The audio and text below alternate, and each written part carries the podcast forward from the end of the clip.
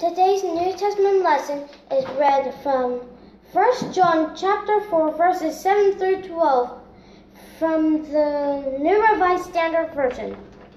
Beloved, let us love one another because love is from God. Everyone who loves is born of God and knows God. Whoever does not love does not know God, for God is love. God's love was revealed among us in this way. God sent his only Son into the world so that we might live through him. And this is love. Not that we loved God, but that he loved us and sent his Son to be the atoning sacrifice for sins. Beloved, since God loved us so much, we also ought to love one another. No one has seen God. If we love one another, God lives in us, and His love is perfected in us. This is the word of God for the people of God. Thanks be to God.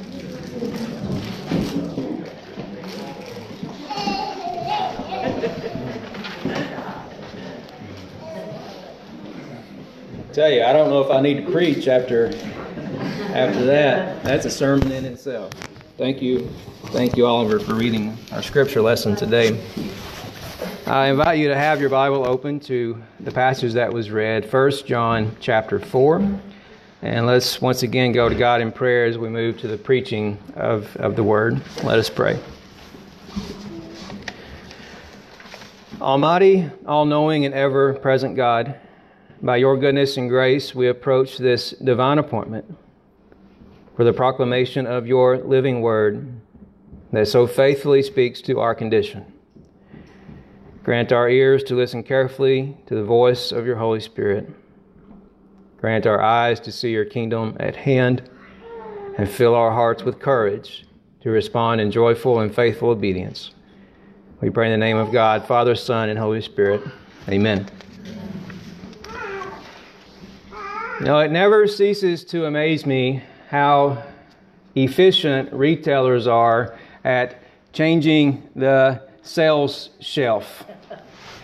You notice before you even return your Christmas gift, they've got all the garland and the lights taken away and replaced with boxes of Valentines, right? By the way, fellas, you got a week, all right? So don't say you weren't warned. you got a whole week. I believe in you. you can do this. Don't forget to get those you love something to show that you love them. So we're approaching a, time of year that is a custom where we where we celebrate the gift of love. As we approach Valentine's Day, it's something that, that we lift up and we share expressions of, of love for, for those that, that we care about. Language is an interesting theme. In the English language, we just have the word love that can be used to demonstrate a, a love for a spouse, just like a, a love for a child or love for a brother or a friend. So when we use the word love, it, it can mean a number of different things.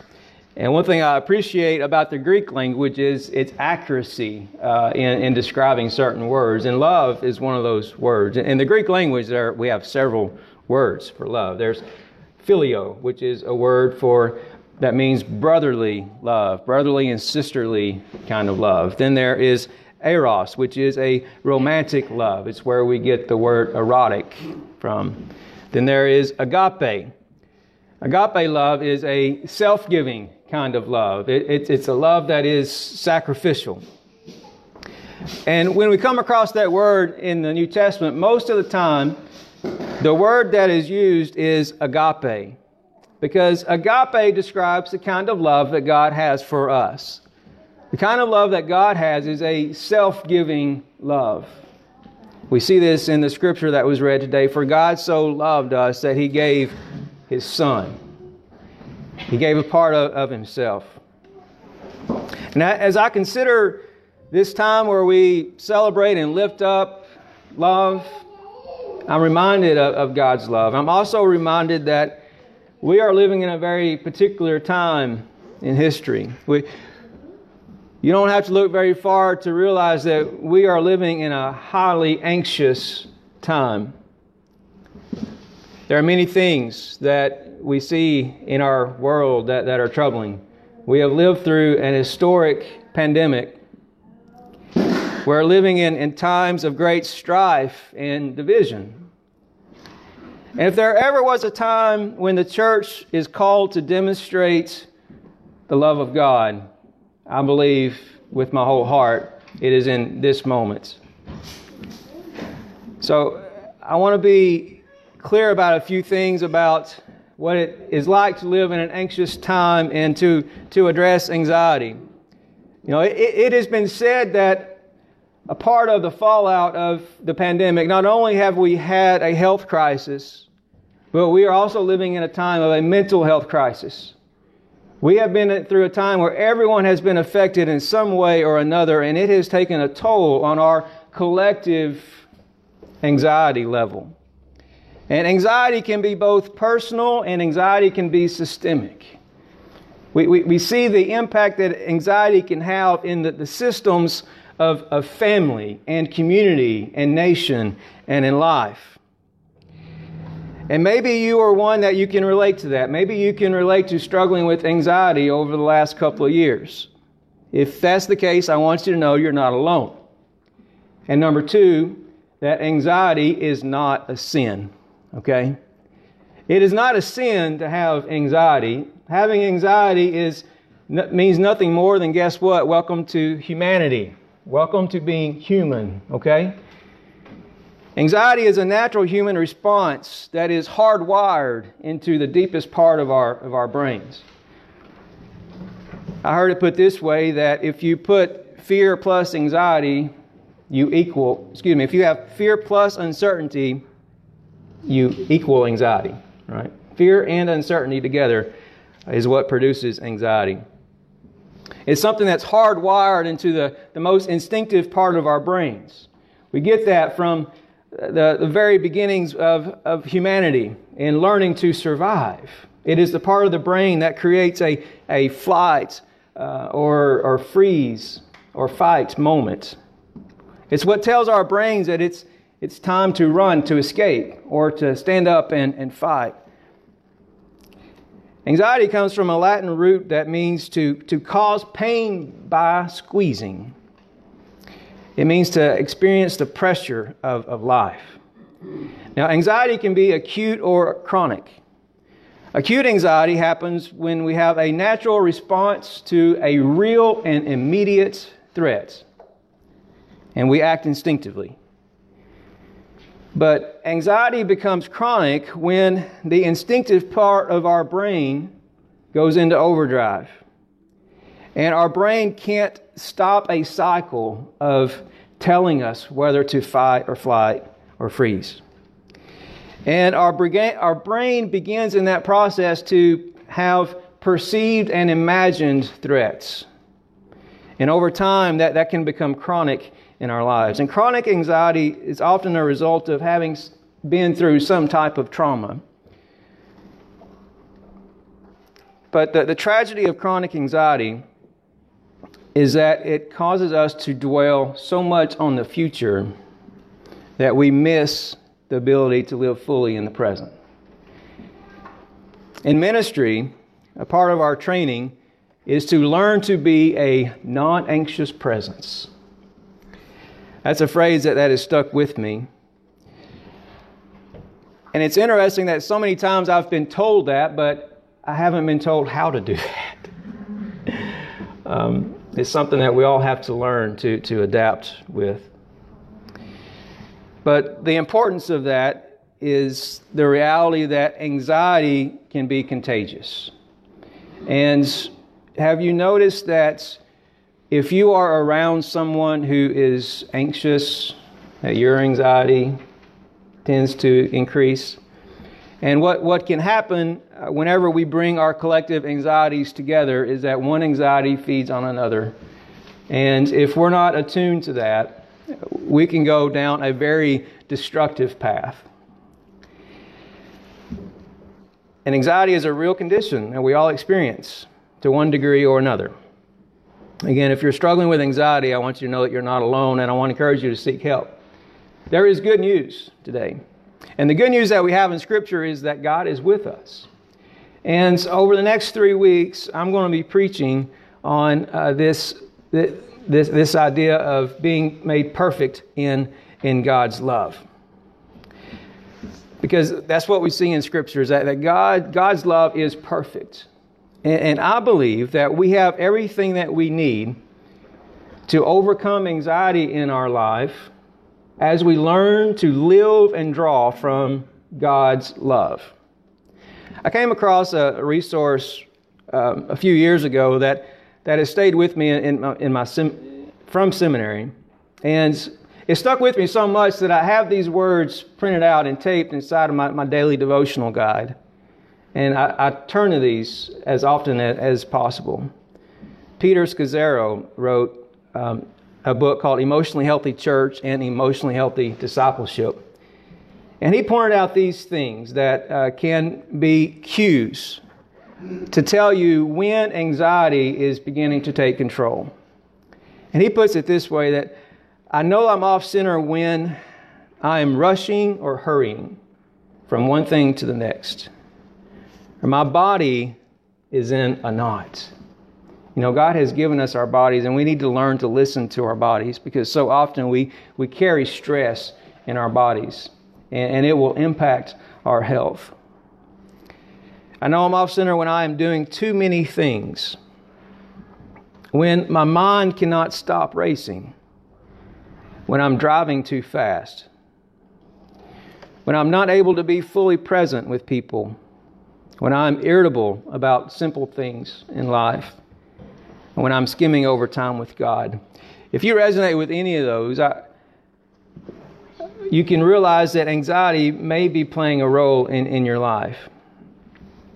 But the good news is that God has given us what we need to, to overcome anxiety. See, belonging to a Christian community plays a significant role in being able to manage our anxiety. Again, I want to, if you struggle with anxiety, I want to encourage you, please seek help. Uh, there is professional help that, uh, that God can use. So seek, seek a counselor, talk to your doctor. But also get plugged into community. Because in community is where we learn to, to manage those things well and to live into this call that God has called us to, to love. And in today's scripture lesson, we, we learn and see that God has given us the greatest gift for calming our anxieties and bringing, reordering our lives and sorting out the chaos that anxiety can, can create in us. And that source is God's love.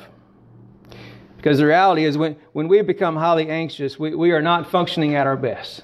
We, we do not make our best decisions and we're, we don't behave at our best either. When our anxiety is high, we, we tend also to, to cling to things that can deceive us into a, a false sense of security. We are most vulnerable in those times. We, we can be tempted to cling to possessions and even cling to unhealthy relationships. We can cling to substance abuse. And we can even cling to our, our own isolation. And all of those things can take us down a destructive path.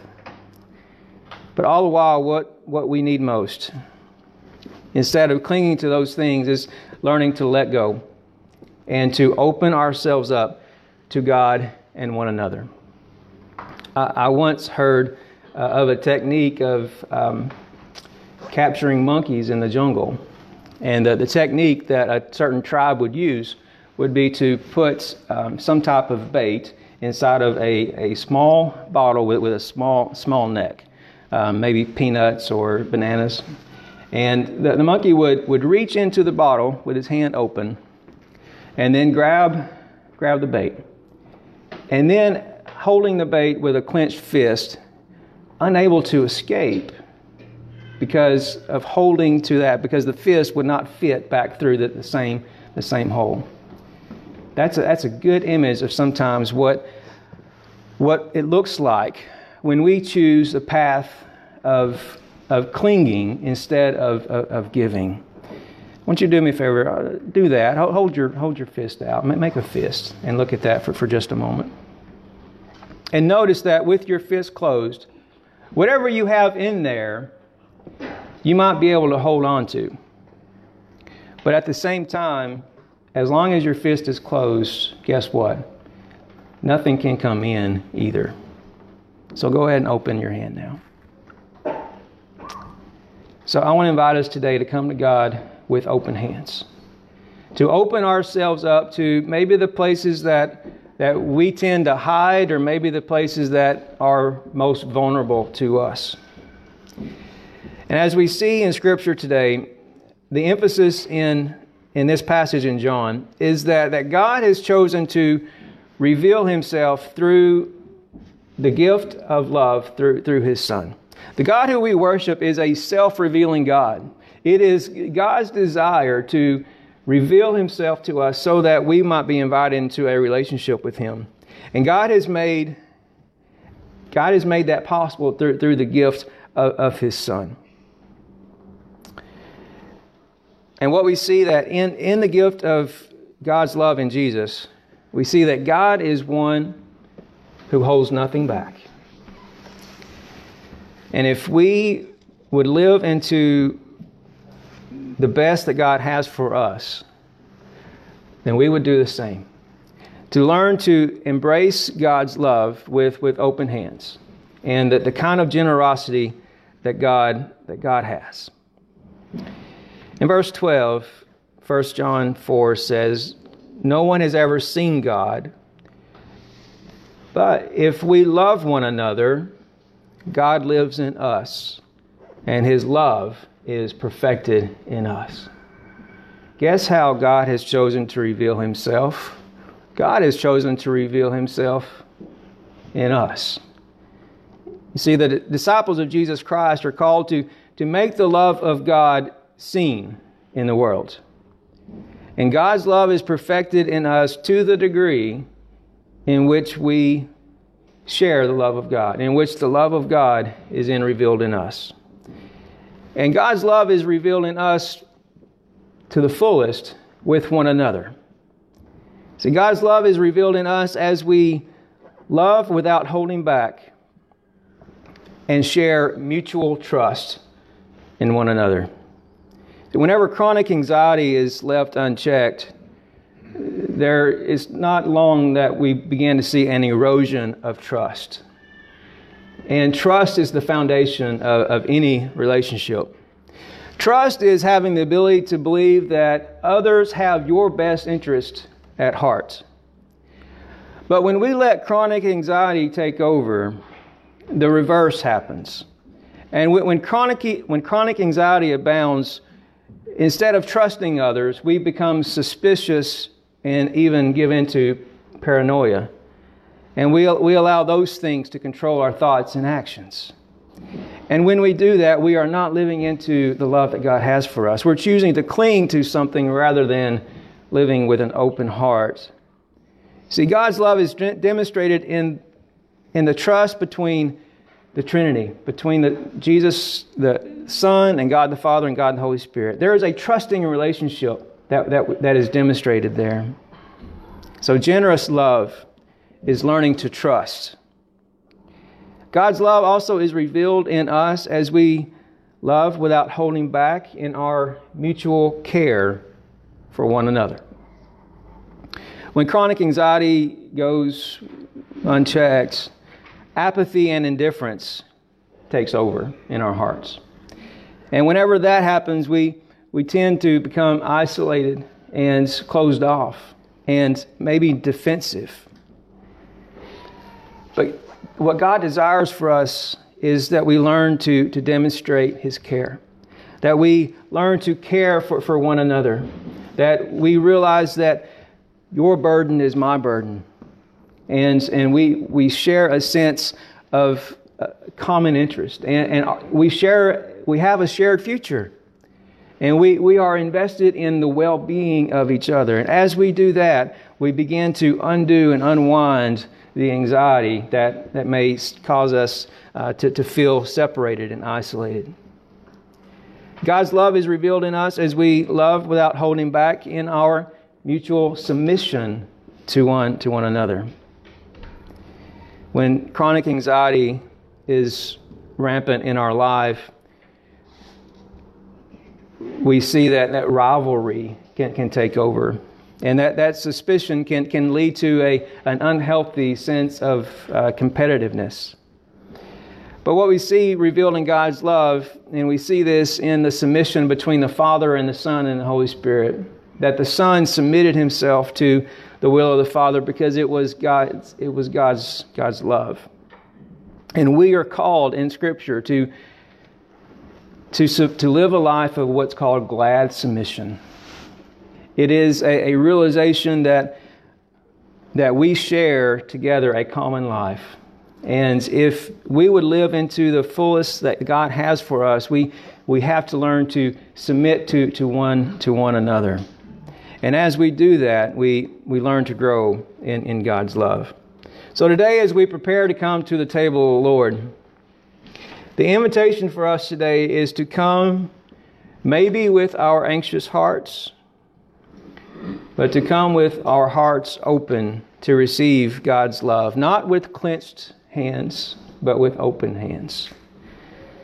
And as we do that, we will, we will bring our fears and uncertainties to God so that we ourselves may be filled with God's love and trust in that love to calm our worries and anxieties. And as we do, I think we'll see our fears and uncertainties begin to go away. And may God's love be so perfected in us so that God's generous love may, may be revealed in us as we learn to trust one another more, to care for one another more, and to gladly submit to one another. In the name of God, Father, Son, and Holy Spirit. Amen.